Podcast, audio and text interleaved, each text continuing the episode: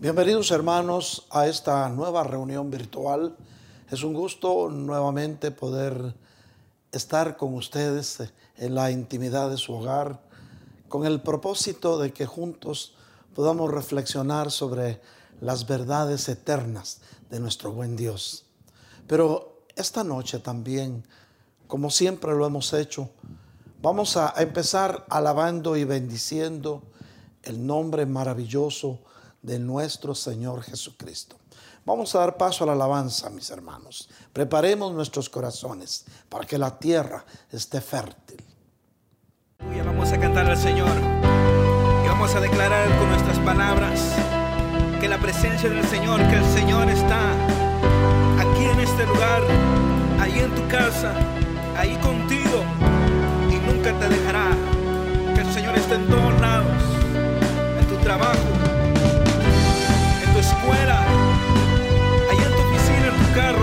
que estés. Vamos a alabar al Señor y decirle, Señor, creemos, sabemos que tú estás aquí. Amén.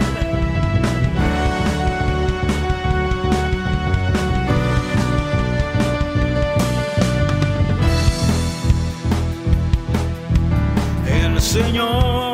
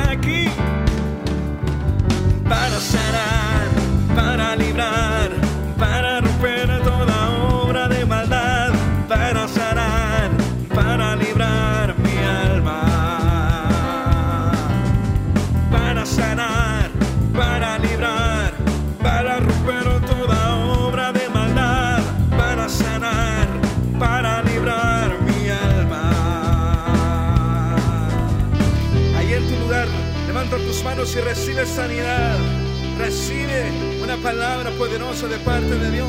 Recibe bendición, recibe sanidad, porque Él está aquí. Él ha descendido en este lugar. Adorémosle.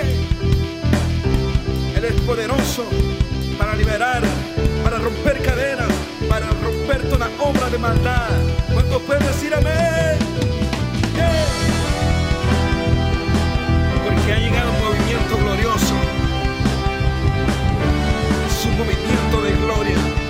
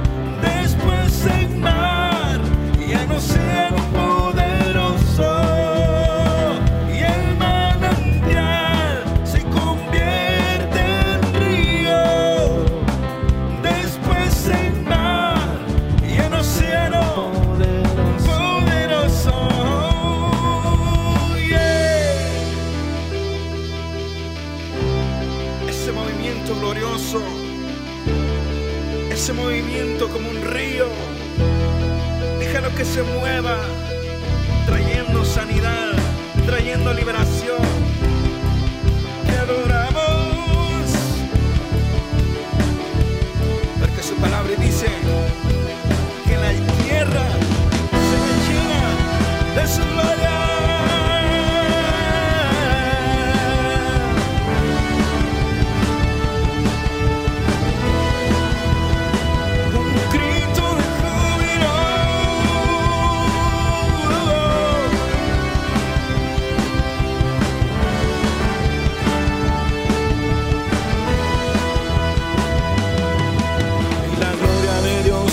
la tierra, como, como las aguas cubre la mar. Y la gloria de Dios cubrirá la tierra, como las aguas cubre la mar.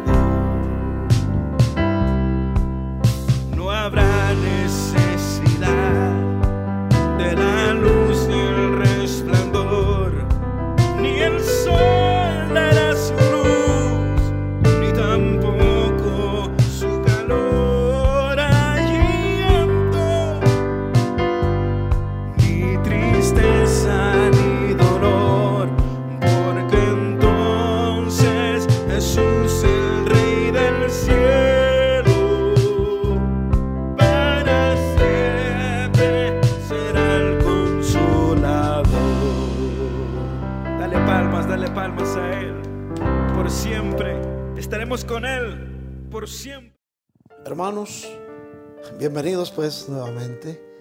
Hoy vamos a, estudiar dos alternativas que pueden ser cruciales en tu vida. Vamos a, empezar viendo un pasaje que nos puede revelar muchas verdades que hoy nos pueden servir en el tiempo actual. Toda la, Biblia está escrita para que podamos entender los propósitos de Dios porque fue inspirada por Él. En aquel tiempo los discípulos le preguntaron al Señor Jesucristo, le dijeron, Maestro, ¿cómo será el tiempo de tu venida, de tu segunda venida? Y Él le respondió, y para eso vamos a ir, mis hermanos, a, al libro de Mateo, el primer libro del Nuevo Testamento, capítulo 24, versículos del 36 al 39. Y entonces leemos la palabra con el respeto que merece, porque es palabra de Dios hablando a tu corazón. Y dice así, pero de aquel día y hora nadie sabe, ni siquiera los ángeles del cielo, ni el Hijo, sino solamente el Padre. Porque como en los días de Noé, oiga bien, como en los días de Noé, así será la venida del Hijo del Hombre.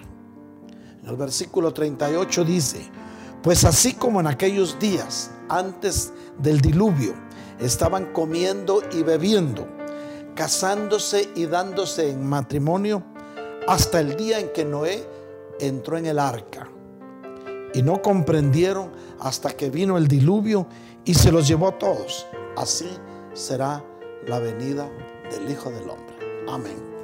Padre Santísimo, háblanos a través de esta palabra.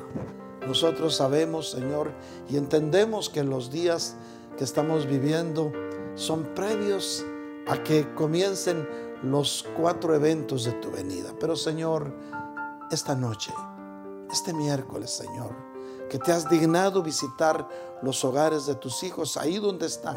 Señor, tenemos evidencias de que tú estás en cada hogar que en este momento están viendo esta transmisión virtual. Porque tu palabra dice, mi Señor, que donde dos o más se reúnen en tu nombre, tú estás ahí. Si es que bienvenidos, Señor del cielo, a cada hogar en esta noche de miércoles. Y tú, mi hermano, que estás en tu casa, recibe la presencia del Señor en tu casa. Señor, gracias. Pero para todo esto, esta noche también te rogamos que nos des un espíritu de sabiduría. Porque con tu espíritu de sabiduría vamos a comprender mejor tu revelación. Revelación que viene a nuestros corazones a través de tu bendita palabra. Amén y amén. Vemos entonces, mis hermanos, cuando los discípulos le preguntaron al Señor, dio una clara explicación de cómo serán esos días. Y vemos entonces que ese día, dice la palabra, ni esa hora nadie lo sabe, ni siquiera los ángeles del cielo, solamente el Padre en su entera potestad. Por eso es que nosotros tratamos de encontrar las evidencias de acuerdo a las señales que el Señor nos dijo, que nos iban a marcar el tiempo de su venida. Y justamente en estos versículos del Nuevo Testamento tenemos señales tan claras de que el tiempo se está cumpliendo, de que han transcurrido ya, eh, después de que la higuera reverdeció, han transcurrido 70 años. Eh, cuando hablo de la higuera estoy hablando de Israel, Recuérdense que Israel recuperó su, su soberanía en las Naciones Unidas en 1948. Para este año, 2020, 2020, se han cumplido 70 años. Y 70 es 10 veces 7 y 7 en la numerología de Dios es un número justo y perfecto. Y el 10 pues es prueba total. Nos muestra que justamente en la perfecta voluntad de Dios, el mundo está teniendo una prueba total. Entonces, ese día y la hora, aunque nadie lo sabe, el Señor nos reveló las condiciones. Y entonces dice, porque como en los días de Noé. Oiga bien, como en los días de Noé, así será la venida del Hijo del Hombre. Entonces ahora ya nos dio una pauta, nos dio un tip el Señor, una orientación de cómo va a ser cuando nos habla que como en los días de Noé. Entonces vamos a ver, mis hermanos, cómo eran los días de Noé. Y dice el versículo 38, pues así como en aquellos días, antes del diluvio, estaban comiendo y bebiendo, casándose y dándose en matrimonio, hasta el día en que Noé entró en el, en el arca.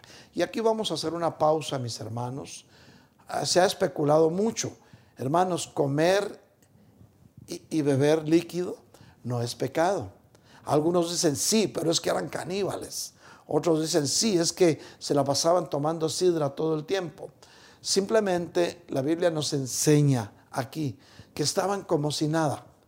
Y había una actitud como la que ahora podemos ver que existe, mis hermanos, en algunos sectores y en, algún, en algunas personas. Esa, esa actitud que dicen, comamos y bebamos, que mañana moriremos.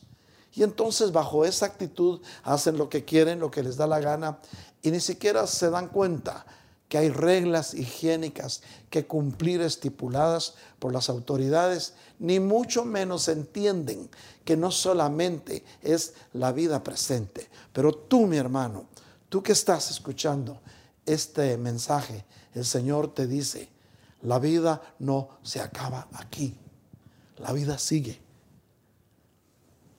Esta dimensión no es una dimensión eterna, esta dimensión el planeta Tierra es un lugar de paso, es un lugar temporal, es un lugar en el que hoy estamos aquí y mañana podríamos partir, como partió Elías, como partió los personajes de la Biblia. Hablo de Elías porque él partió siendo arrebatado, Enoch también.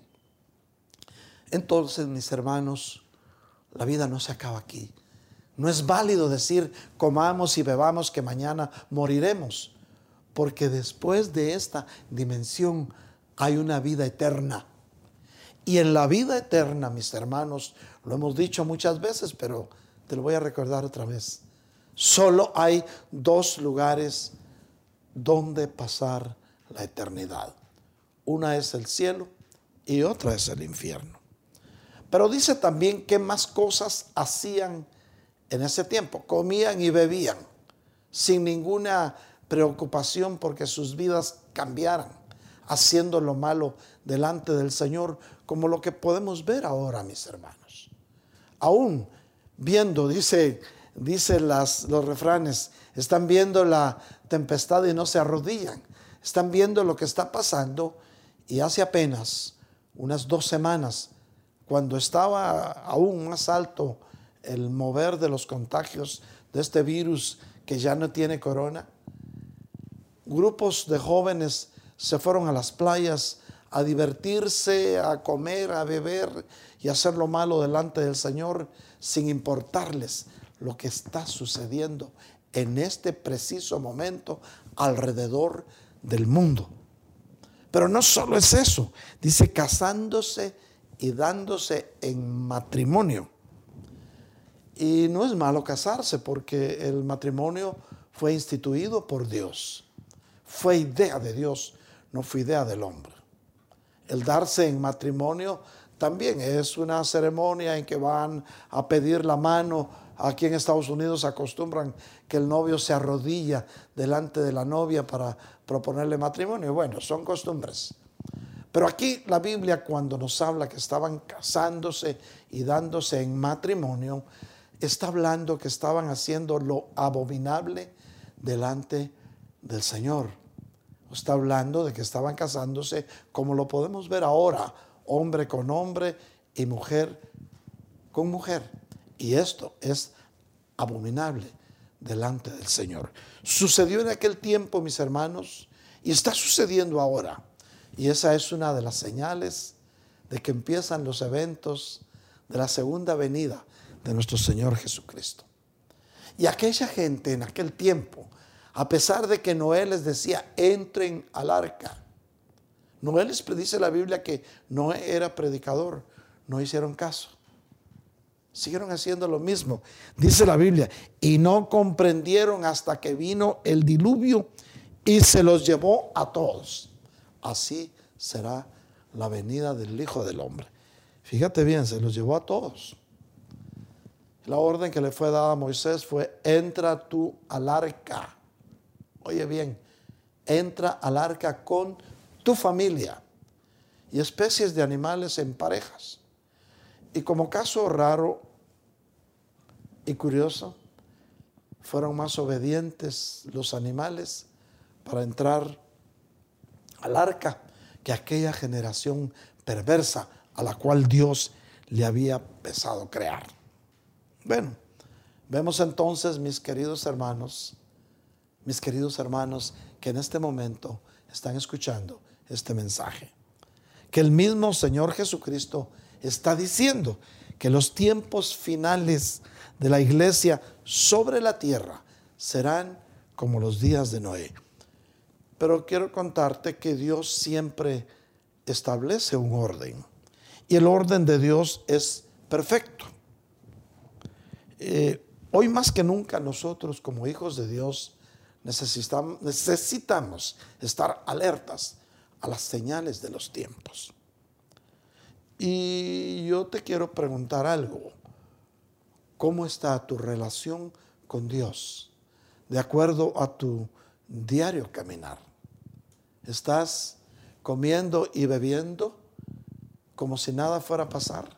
Porque esa actitud de comamos y bebamos que mañana moriremos es como decir ahora, ¿qué me importa lo que venga? Se oye muy fuerte, pero eso representa hoy más que nunca, pueblo de Dios, hermanos que en este momento me escuchan, quiero decirte, es tiempo de buscar el rostro del Señor. Es tiempo de cambiar nuestras actitudes y devolvernos al Cristo de la gloria que está con los brazos abiertos esperándote. Cuando hablo de cambiar actitudes, estoy hablando de ciertos patrones de conducta que pudimos haber adoptado o cierta condición en la que estemos que no es agradable a los ojos de Dios. Pero hoy el Señor te dice, te estoy dando tiempo para que cambies. Te estoy dando tiempo para que te arrepientas y vuelvas de los caminos donde estás y me busques. Porque el Señor está muy interesado en que nadie se pierda, sino que todos procedamos al arrepentimiento para alcanzar la salvación. Pero otra pregunta, ¿qué está saliendo de tu vida? ¿Qué estás dando? ¿Qué ventanas estás abriendo? ¿O por qué puerta estás entrando? Ahora que adelantemos un poquito más del mensaje, vas a entender por qué te hablo de ventanas y por qué te hablo de puertas. Pero veamos cómo era la vida en el tiempo de Noé. ¿Qué sentimiento había en el corazón de Dios? Y entonces para eso vamos a ir a Génesis capítulo 6, versículos del 5 al 10. Ahorita lo vas a tener en tu pantalla. Mira bien lo que el sentimiento que despertó la humanidad en el corazón de Dios. Quiero contarte que Dios tiene corazón, un corazón que siente, que ama y que perdona y que hace misericordia. ¿Cuántos podemos decir amén a esto? El corazón de Dios siente, ama y hace misericordia. ¿Cuántos recibimos ese amor, ese sentir del Dios vivo y la misericordia de Él para con nosotros, que nos está dando tiempo para enderezar nuestros caminos? Entonces vemos, mis hermanos, que dice la palabra el Señor vio que era mucha la maldad de los hombres en la tierra. Oye bien, el Señor vio que era mucha la maldad de los hombres en la tierra. y que toda intención de los pensamientos de su corazón era solo hacer siempre el mal.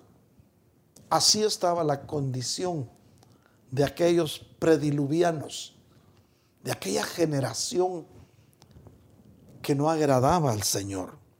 Y mira lo que dice, y al Señor le pesó haber hecho al hombre en la tierra y sintió tristeza en su corazón. Otro sentimiento que también está en el corazón de Dios. Cuando tú le fallas, Dios Espíritu Santo se contrista. Y en aquel caso, con aquella generación perversa, Dios sintió tristeza en su corazón. Y entonces el Señor dijo, oye lo que dijo, borraré de la superficie de la tierra al hombre que he creado. Fíjate bien, la generación antidiluviana había salido también de la mano poderosa de Dios. Y a Dios le pesó haber hecho esa creación. ¿Cuánta pudo haber sido la maldad de ese tiempo? Pero no te asustes. Actualmente el mundo está viviendo con esa o más todavía maldad sobre la tierra. Alguien ha dicho, los analistas de conducta actuales dicen que las cosas, la conducta de la humanidad en este preciso momento está aún peor que como estaba Sodoma y Gomorra.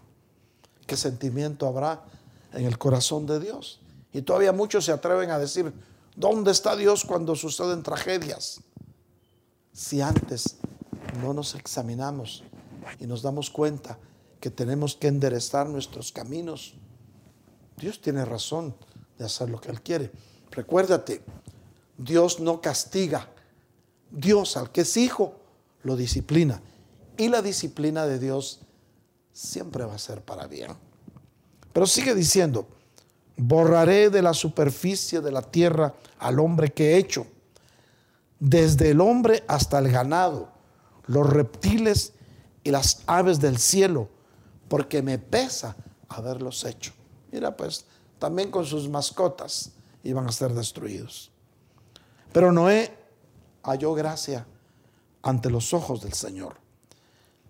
Y vemos que entonces, usted sabe, el Señor lo llamó y dice en el versículo 9, estas son las generaciones de Noé. Noé era un hombre justo y perfecto entre sus contemporáneos. Noé siempre andaba con Dios. ¿Cómo está tu caminar con Dios? ¿Caminas con Dios? ¿O, caminas contigo mismo? ¿O caminas de acuerdo a la moda o al vaivén del mundo? ¿O a lo que te aconsejan tus consejeros que puedes encontrar en tu teléfono, en tu computadora o en tu televisor? En los tiempos de Noé, mis hermanos, la tierra estaba llena de maldad y de desorden. Había tanta maldad, mis hermanos, que Dios en su esencia, siendo amor, decidió raer de la superficie todo lo que tuviera relación con el hombre y aún con sus mascotas. La gente de ese tiempo, mis hermanos, estaba muy parecida a lo que hoy está sucediendo. A la gente no le importaba lo que tenía que suceder, porque si les hubiera importado, hubieran subido al arca. Eso mismo ha estado sucediendo en los últimos tiempos, aún ahorita, antes de que empezara el virus este que no le llamamos corona, la humanidad estaba así. Hoy se han apaciguado, o por temor, o por lo que sea, y a pesar de eso, hay muchos que hoy están protestando para que se abran los casinos, los lugares de vicio. Y esa es otra actitud, como la de aquel tiempo, que dicen comamos y bebamos, mañana moriremos. Hermanos míos, es la gente que piensa solamente en divertirse y en los placeres personales. Pero, ¿y la vida eterna qué? Quiero contarte, mi querido hermano, que Dios ha prometido. Un lugar hermoso donde no habrá dolor, donde no habrá lágrimas, porque Él mismo las enjuagará. Este lugar hermoso se llama cielo. Y es un lugar donde pasar la eternidad. Pero también Dios ha permitido que en la eternidad haya un lugar de calor y de tormentos llamado infierno. Infierno quiere decir el lugar de los infieles. Solo hay dos lugares donde pasar la eternidad. Es tu decisión. Nuestros paisanos dicen, is your choice. Pero también, hermanos míos, hay una esperanza. Recuérdate, un día vamos a dar cuenta al Señor de cada palabra ociosa que hayamos pronunciado, de toda mala intención que hayamos tenido en contra de nuestro prójimo, de toda acción mala que hayamos cometido, un día nos van a pedir cuentas. Dios es justo y no da por inocente al culpable, ni al culpable por inocente. Hermanos, la vida no termina aquí. Esta noche, mis queridos hermanos, yo quiero pedirte que entiendas que la vida no termina aquí en la tierra. Nuestro Señor Jesús nos habla de una historia, mis hermanos, en la que podemos ver qué nos espera más allá de pasar por la puerta llamada muerte. Y sabemos que ya mi Señor Jesús, nuestro Señor Jesús, tu Señor Jesucristo, ya venció la muerte en la cruz del Calvario. Pero nos habla de una historia que es la historia del rico y Lázaro. No vamos a leer la cita, pero después si lo quieres ver en tu casa, Lucas 16 del 19 al 31, lo puedes ver, estás en tu casa. Al rato abres tu Biblia y te pones a estudiarlo. Ya te estoy dejando tarea, mi hermano. Y entonces el Señor habla de estos dos personajes.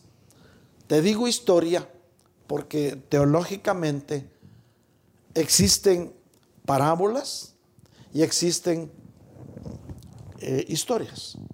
Bueno, hay sinécdotes, hay también tipos y figuras, pero de estas dos, esto es una historia, porque el requisito para que un relato sea historia es que por lo menos haya un nombre propio. Y en esta historia está el nombre de Lázaro. Vemos eran dos personajes. Uno era el rico. Y el rico daba banquetes todos los días. Ese sí decía, comamos y bebamos, que mañana moriremos. El otro no tenía nada. Pero estaba a la puerta, oye bien, a la puerta del hombre, del rico, esperando las migajas que sobraban de la mesa de aquel personaje. Pero la historia sigue relatando, mis hermanos, lo hemos comentado ya varias veces, lo hemos comentado con mis hermanos capellanes, con nuestros estudiantes de la universidad, a los cuales esta noche envío un saludo muy cordial, también a mis hermanos capellanes hemos comentado de esta historia, que aquí nos muestra, es una ventana de sabiduría para ver qué sucede más allá de esta dimensión. No nos estamos desviando del tema porque ahorita vamos a ver, te hablo de puertas y te hablo de ventanas, vamos a ver. Pero sigue contando la historia que un día los dos murieron. Claro, sus cuerpos fueron sepultados en algún lugar de la tierra y el rico fue a un lugar de tormentos llamado Hades o Seol, que es un lugar temporal de tormentos.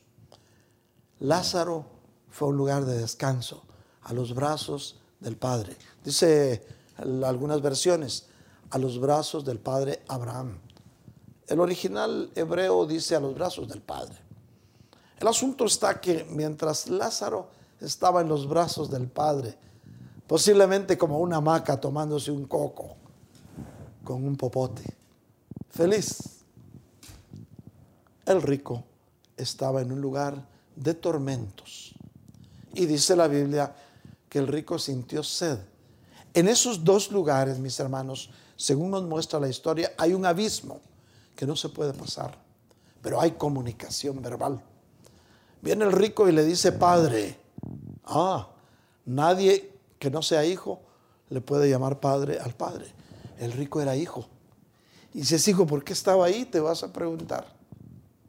Dice, padre, deja que Lázaro moje su dedo en agua y me lo ponga en los labios. Eso nos muestra, y de aquí sacamos bastante datos de la eternidad, de más allá del fenómeno muerte, que el alma, porque estaban hablando a nivel alma, el alma tiene dedos, el alma tiene labios, el alma puede sentir sensaciones de sed, tenía sed. Y le dice el Padre, hay un abismo entre donde tú estás y está Lázaro.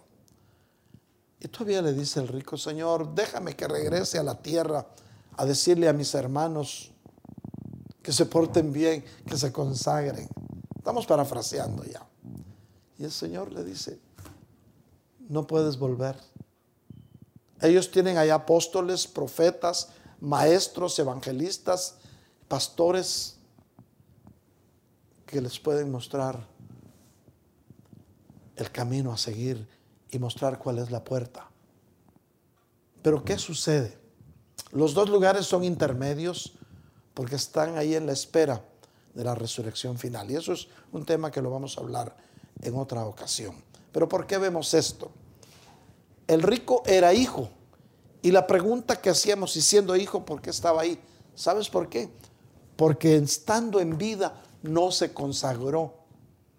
Otra vez la frasecita esa, comamos y bebamos que mañana moriremos. Y el rico se la pasó comiendo y bebiendo, dando banquetes. No tuvo una vida devocional, no, no tuvo un tiempo de oración, no tuvo un tiempo de buscar el rostro del Señor como tú lo haces ahora con tu familia. Creo que no me equivoco, porque es una buena oportunidad, ya que todos estamos en casa, de orar juntos. La familia que ora junta, que ora unida, permanece unida. Entonces él estaba ahí sufriendo las consecuencias de su falta de búsqueda y de no pensar en que más allá de la muerte te espera una vida eterna. Claro, Dios es misericordioso y al que es hijo le da una segunda oportunidad porque Dios es un Dios de oportunidades. Entonces, ya lo hemos estudiado otras veces, en el fenómeno muerte hay separación de cuerpo, alma y espíritu. Somos seres trinos. El espíritu va a las esferas de Dios porque es de Dios. El cuerpo va a la tierra para podrirse como un grano de trigo, porque si no se pudre, no sale un renuevo. Y el alma va a un lugar intermedio en espera del día de la resurrección. Claro, estoy hablando de la ruta del cristiano nacido de nuevo, tanto del que se consagra como del que no. No estoy hablando del pecador inconverso, del que no quiere saber nada del Señor. Ese tiene otro trato diferente. El asunto es que vemos entonces Lázaro siendo hijo. ¿Por qué estaba lleno de llagas? ¿Por qué los perros le lamían las llagas y estaba a la puerta del rico esperando migajas. ¿Sabes por qué? Siendo hijo, en lugar de alzar su vista al cielo, porque nuestro auxilio y nuestro socorro como hijos vienen del Dios que hizo los cielos y la tierra. Le damos un aplauso a ese Dios que hizo los cielos y la tierra. Dáselo con todo tu corazón, tú con tu familia. Dile a tu hijo, aplaudamos al Señor. Dile a tu niño, a tu niña, Él merece toda adoración y toda gloria. Y de Él viene tu auxilio y tu socorro. Por lo tanto, vimos dos personajes, mis hermanos, que tomaron diferentes rutas, pero como Dios es un Dios de amor y de misericordia y de segundas oportunidades, les dio la oportunidad al rico de que estando en ese lugar intermedio de tormentos, pueda el día de la resurrección resucitar al sonido de trompeta, con voz de mando y con voz de arcángel, para que juntos con los que hayamos quedado podamos encontrarnos en las nubes con el amado. Esa puede ser tu ruta. Tú lo decides. Tú lo decides. Recuérdate, Lázaro estaba a la puerta del hombre. Y la Biblia nos enseña que Jesús es la puerta. Hermanos míos, nunca confíes en el hombre. Confía en Dios, que es el amigo que nunca falla. Dios te manda que estés hoy en tu casa. Dios te manda hoy que seas precavido.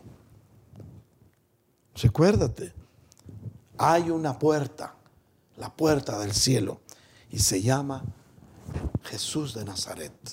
Hoy la gente peca y no le importa. ¿Cuánta gente, en lugar de respetar las restricciones de seguridad, están forzando a las autoridades para que abran? Lo puedes ver en las noticias, pero mejor si no las ves porque te van a, a confundir. Pero esa misma actitud de antes del diluvio ahora está sucediendo en los tiempos presentes. Claro, ahora mucha gente, mucho pueblo ha venido a los pies del Señor. Han venido porque saben que solamente Él lo tiene todo en sus manos.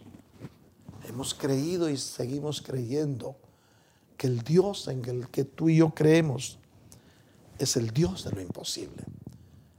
Y ahora vamos a ir entonces, otra vez volvemos al tiempo del diluvio. Vamos a ver qué sucedió cuando se cumplió la palabra de Dios. Y para eso, mis queridos hermanos, vamos a ir a Éxodo capítulo 8, versículos del 5 al 12.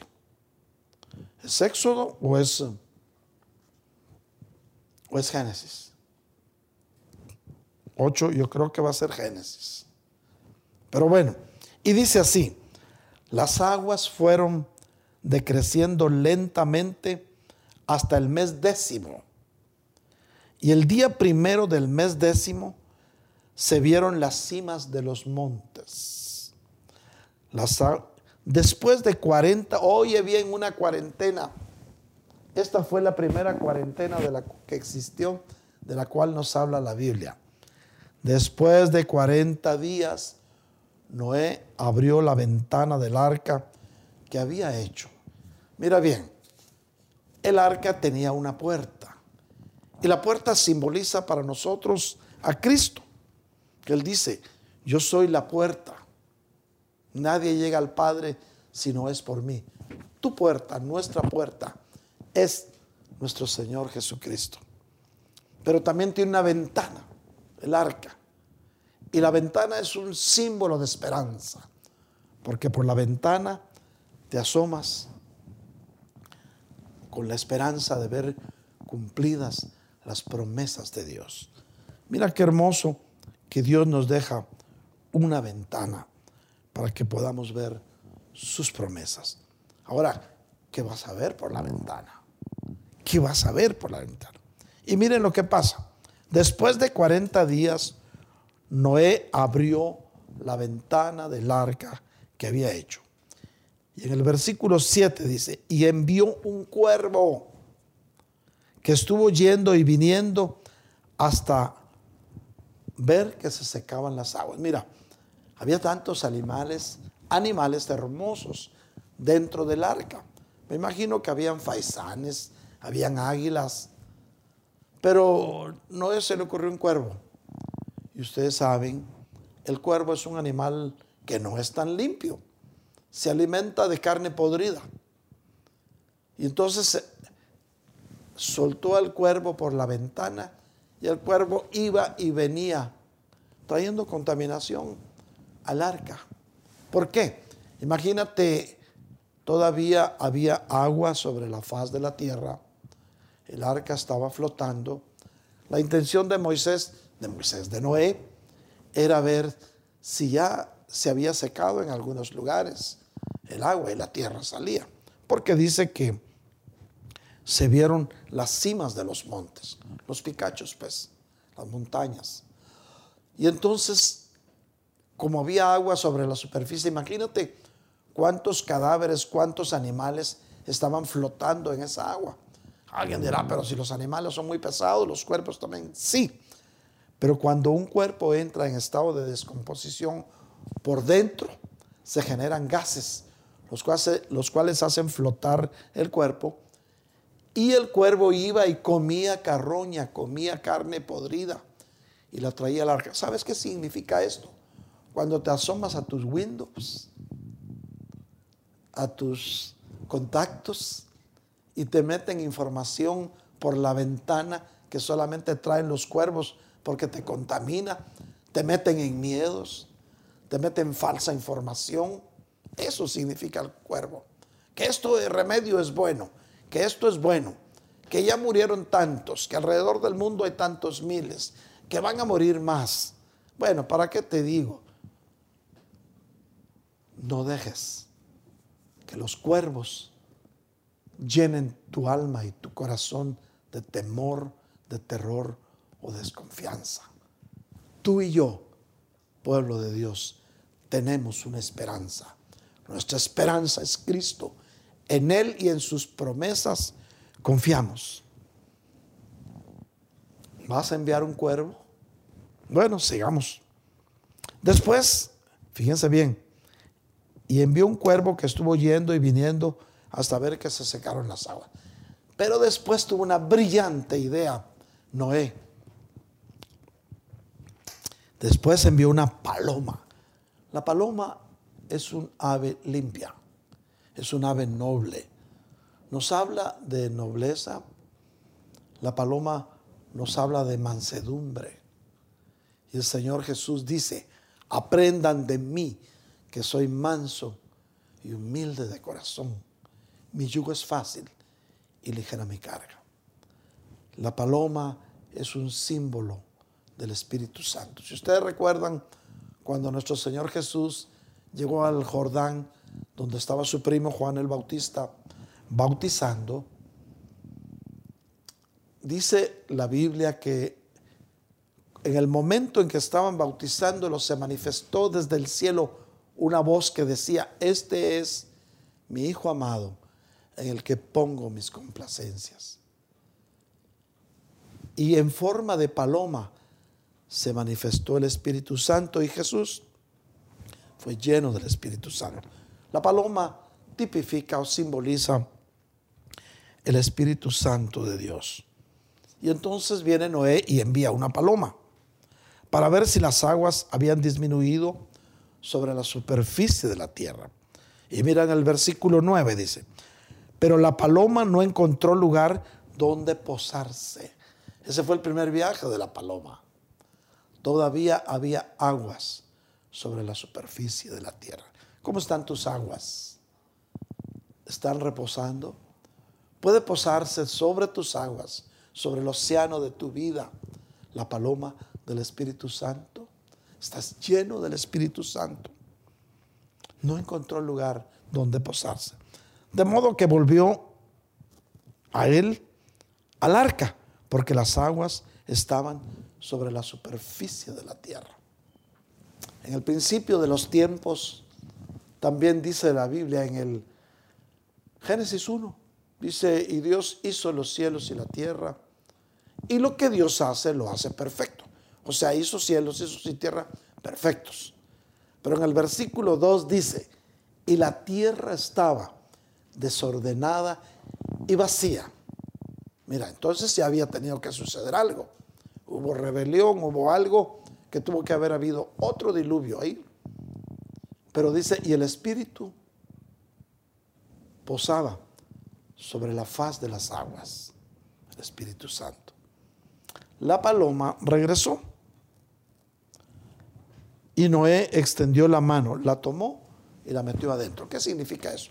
En el Antiguo Testamento, el Espíritu Santo venía y se iba.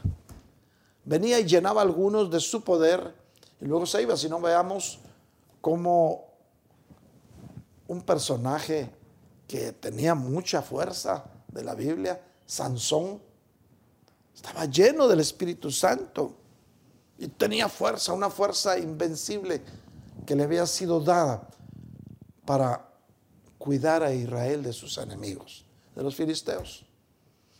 Pero se fue, perdió la fuerza por desobediencia.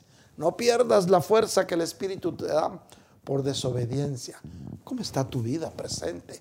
¿Estás viviendo de acuerdo a la voluntad de Dios o hay algo que tengas que cambiar? Esta noche es tu noche. Este es el tiempo, este es el momento en que si tienes que cambiar algo, decide de una vez hoy. Mañana podría ser demasiado tarde. Hoy es un día crucial en tu vida. ¿De dónde viene la palabra crucial? El diccionario nos dice que viene de crux, del inglés crucial, y el latín cruz o cross. O sea, nuestra vida. Decimos crucial porque es algo definitivo, porque nuestro Señor Jesús en la cruz del Calvario, en la cruz, trajo un cambio definitivo a la tierra, pagó el precio de nuestra salvación e inauguró esta nueva era, el nuevo pacto, pacto en su sangre, de tal manera que el calendario actual que tenemos parte de la, de la primera venida de nuestro Señor Jesucristo hasta hoy. Entonces hoy es un día crucial en tu vida. Hoy mira hacia la cruz de Cristo. Mira hacia el sacrificio que hizo Cristo por ti y decide hoy si algo tienes que cambiar. Pero vemos, Noé esperó siete días. Siete es número justo y perfecto, dijimos al principio. Y volvió a enviar la paloma desde el arca. Otra vez, Noé se asomó a la ventana de la esperanza y soltó la paloma. Y ese mismo día, dice la Biblia en el versículo 11, hacia el atardecer, la paloma regresó a él trayendo en su pico una rama de olivo recién arrancada. ¿Sabes qué significa esto? El olivo representa a Cristo, el Espíritu Santo. Hoy regresa a tu vida trayéndote a Cristo, tu único y suficiente Salvador. Regresó trayendo una rama de olivo recién arrancada. Entonces, Noé comprendió que las aguas habían disminuido sobre la faz de la tierra. ¿Cómo están las aguas de tu océano? ¿Aún hay tormentas o ya disminuyeron sobre la faz de tu vida? Y en el versículo 12, esperó aún otros siete días y envió de nuevo la paloma y la paloma ya no regresó. Vemos entonces, mis hermanos, que Dios siempre establece un orden.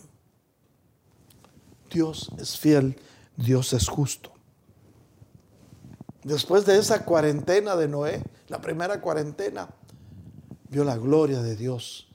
Vio días despejados, vio días sin nubes. La faz de la tierra ya se había asentado las aguas y estaba fértil para sembrar. ¿Cómo está tu tierra? ¿Cómo está tu vida? ¿Se han asentado las aguas de tu vida? ¿Estás más tranquilo o todavía estás preocupado? Hoy, esta noche de miércoles, hermanos míos, quiero ministrarte en el nombre de Jesús paz. Recibe paz. Paz en tres medidas. Paz en tu cuerpo, paz en tu alma y paz en ti como espíritu. No la paz barata que da el mundo, sino esa paz que sobrepasa todo entendimiento. Y que hoy el Señor quiere que puedas conocer su paz, para que a pesar de lo que esté sucediendo alrededor del mundo, pues tú puedas alzar tu vista al cielo. Es decir, levantar tu cabeza, pues, cuando veas que estas cosas empiezan a suceder. Porque el tiempo de tu redención está cerca. Más claro no podría hablarte. El tiempo se acaba. Todavía por misericordia el Señor va a dar un tiempo más para que nos pongamos de acuerdo con Él, para que si algo tenemos que cambiar, lo cambiemos. Hermanos míos, el arca simboliza nuestra salvación, en la cual participó el Padre porque fue el que planificó, participó el Hijo porque fue el que ejecutó el plan de salvación aquí en la tierra, derramando hasta la última gota de su bendita sangre para pagar el precio de tu paz, el precio de tu sanidad, el precio de tu salvación. Pueblo de Dios y el Espíritu Santo que nos redarguye de pecado y nos lleva a toda verdad. Le damos un aplauso al Dios en el que hemos creído, al Todopoderoso. El arca tenía tres compartimientos, tenía tres pisos. También dice la Biblia que tenía una sola puerta. Y para nosotros la puerta es Cristo. Él mismo dijo, y vamos a ir ahora sí al Nuevo Testamento, Juan capítulo 10, versículos del 9 al 10. Lo tienes en tu pantalla, Juan capítulo 10, del 9 al 10. Y dice el Señor Jesús hablando a tu vida, yo soy la puerta, si alguno entra por mí, será salvo, y entrará y saldrá y hallará pasto, hallará comida, pues, comida espiritual. El ladrón solo viene para robar, matar y destruir. Y dice el Señor, yo he venido para que tengan vida. Recibe esa vida que el Señor te ofrece y para que la tengan en abundancia. Hermanos, lo que no siempre se predica es que el arca tenía una ventana.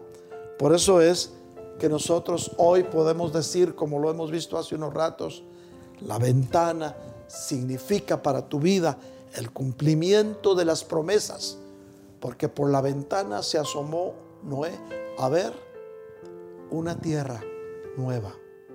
Una tierra que había sido purificada de la maldad que había. 180 días le llevó al Señor a hacerlo. Hoy Dios está purificando esta tierra. Después de esto, el mundo ya no va a volver a ser igual. La gente va a tener otras prioridades. La gente va a entender mejor el valor de las cosas. Esperamos en el Señor que esta lección que hoy estamos recibiendo a través de esta peste, de esta pandemia que ha llegado, pueda servir para que haya una cosecha abundante dentro del pueblo de Dios.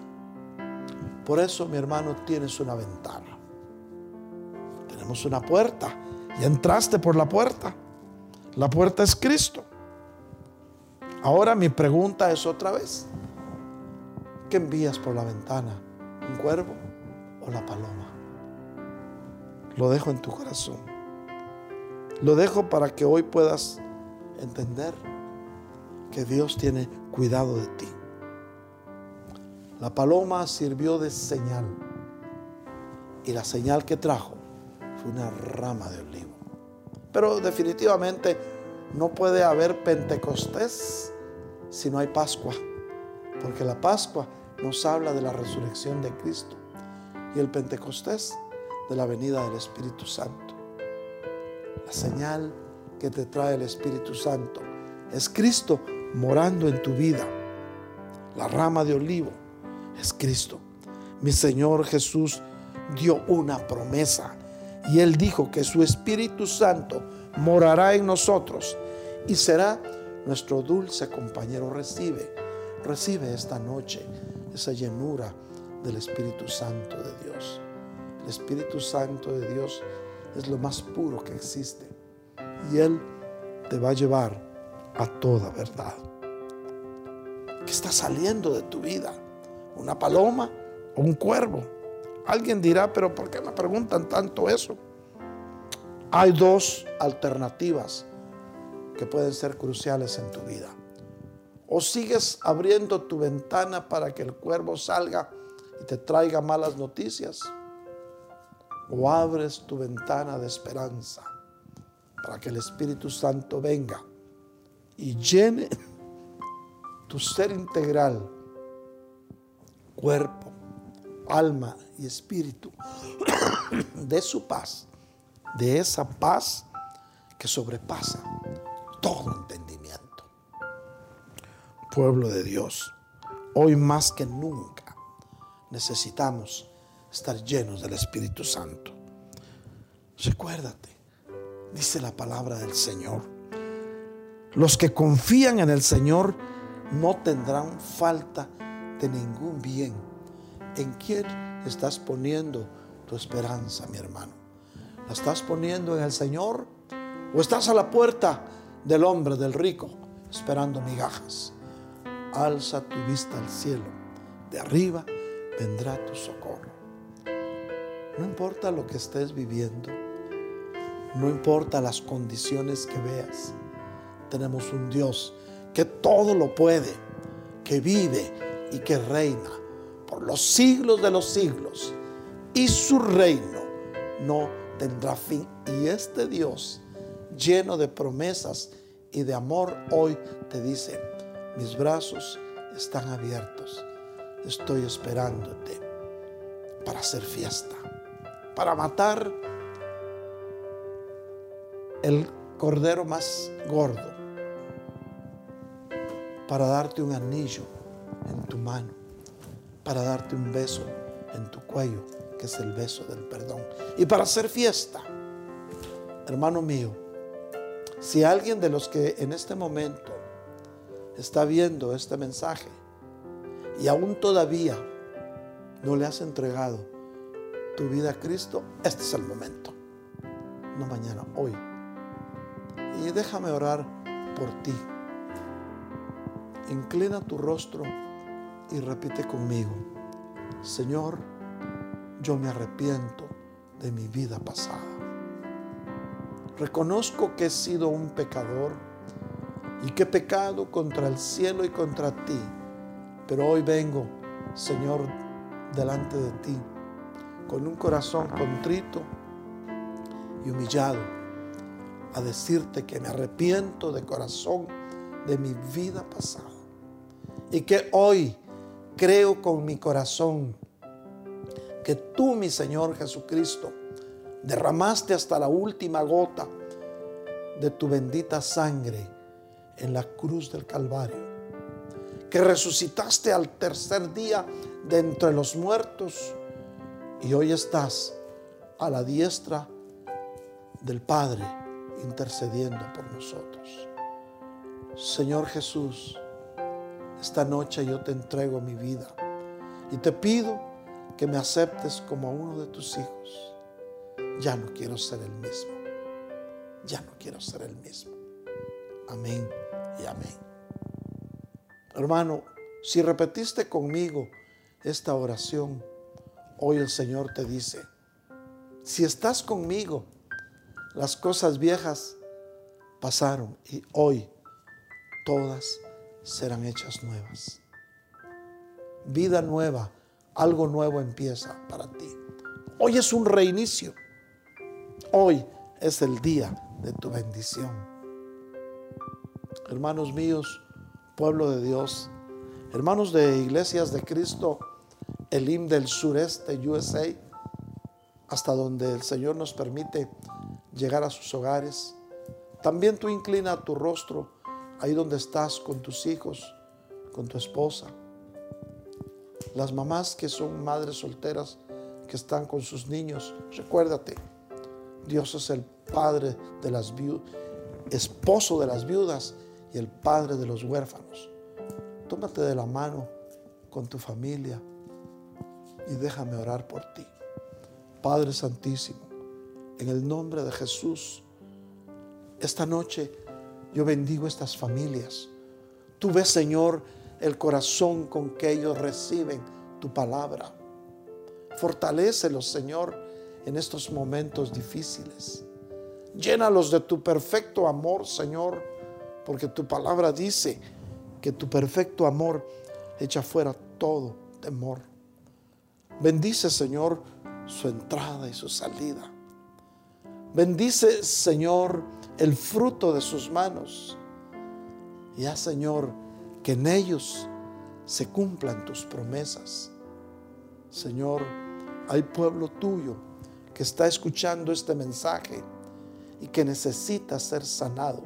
Envía sanidad, Señor, hacia estos hijos tuyos que están clamando sanidad delante de ti. Señor, toca el corazón de tus hijos.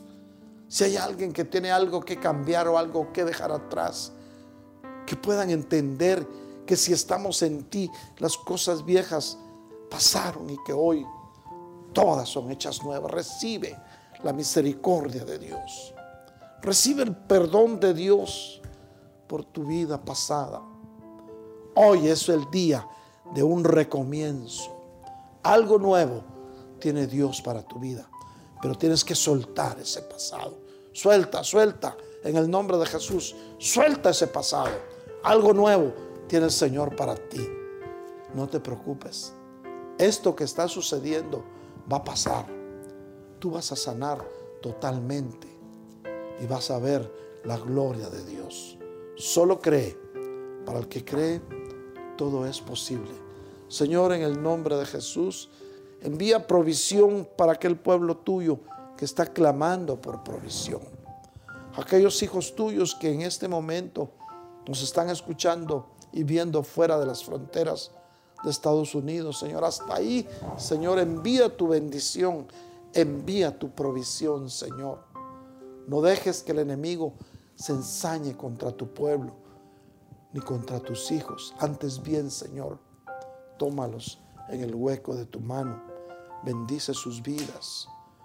Multiplica, Señor, el fruto de sus manos y llénalos, Señor, de tu gracia, de tu misericordia y de tu amor perfecto. Amén y amén. Gloria a Dios, mis hermanos. Dios es fiel, Dios es justo y nos ha permitido una vez más poder estar en tu hogar llevando este mensaje de parte de Dios. Lo que hayas recibido de parte de Dios en el mensaje, guárdalo en tu corazón y deja que Dios perfeccione esa buena obra que empezó en tu vida. Asimismo, mis hermanos, en ese mismo sentir, yo quiero recordarte que vamos a poner los teléfonos en tu pantalla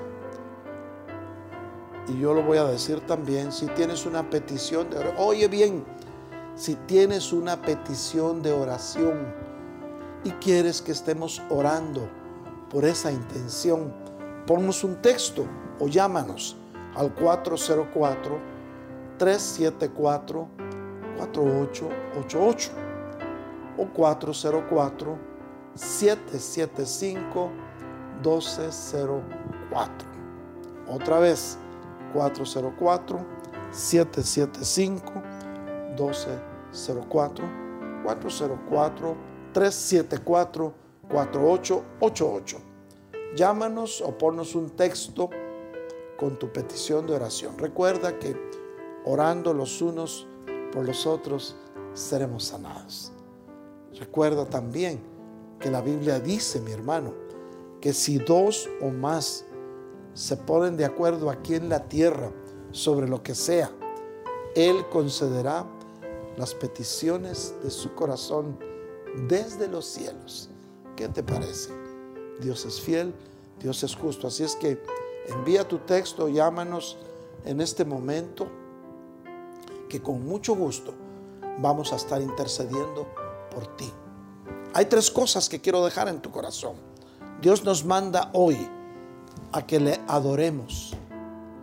Dios nos manda a que oremos con Él, que hablemos con Él, que hables con Dios. Y Dios nos manda a que intercedamos por nuestros hermanos. Asimismo, mis hermanos, esta noche yo quiero dar las gracias al pueblo de Dios que está invirtiendo en el reino de los cielos y que están haciendo llegar sus ofrendas, sus diezmos o sus aportaciones. En tu pantalla vas a ver cómo poder entrar a nuestra página. Recuerda, en nuestra página vas a encontrar todos los mensajes que Dios nos ha permitido poder llevar a tu hogar en video y en audio. Eh, nuestra página es elimgeorgia.org. Recuérdate, puedes ingresar a nuestra página y ahí vas a encontrar más información. Vamos a orar por esas ofrendas y esos diezmos. Padre Santísimo, en el nombre de Jesús. Bendecimos a tus hijos que en este momento están aportando para tu reino. Señor, tú ves el corazón con el que lo hacen. Multiplícaselo, Señor, y abre las ventanas de los cielos y derrama sobre ellos esa bendición sobreabundante que tú les das. Pero también, Señor, te rogamos, en el nombre de tu Hijo Jesucristo, que reprendas al devorador por ellos, para que nadie le robe la bendición que tú les das. Señor, esta noche te pedimos que en la casa de tus hijos nunca falte tu provisión ni el pan sobre su mesa. Gracias, papá, en el nombre bendito de Jesús. Amén y amén. Hermanos, gracias por su sintonía, por estar con nosotros unidos virtualmente. Estamos unidos en el Espíritu, pero pronto, mis hermanos, estaremos nuevamente congregados, alabando y bendiciendo el santo nombre de nuestro Señor Jesucristo. Y las sillas que hoy están vacías en el templo se volverán a llenar y la gloria de Dios volverá a caer sobre ti, sobre tu familia, sobre tus hijos y sobre aquellos a los que tú amas. Los amamos con ese amor entrañable de nuestro Señor Jesucristo y anhelamos pronto volver a vernos en vivo y a todo color. Recuerden, hermanos, si dieran ya la orden para poder reunirnos, vamos a hacer, vamos a usar la sabiduría. Vamos a dar un tiempo prudencial para, por seguridad de sus hijos y de su familia. Recordémonos que algunos tienen prisa de que abran por otros motivos que no nos vamos a meter a, discutirnos. Pero nosotros sabemos que el Señor tiene cuidado de nosotros y a su tiempo Él nos va a dar la orden para que nos volvamos a congregar. Gracias a ustedes, el templo ahí está esperándonos. Lo creemos con todo nuestro corazón que pronto nos volveremos a ver. Que Dios les bendiga y recuerde, el domingo, por esta misma página, por este mismo canal, usted puede nuevamente conectarse a la 1.30 con nosotros. Y nuevamente estaremos compartiendo esta bendita palabra de Dios. Nos vemos el domingo. Bendiciones, pueblo de Dios.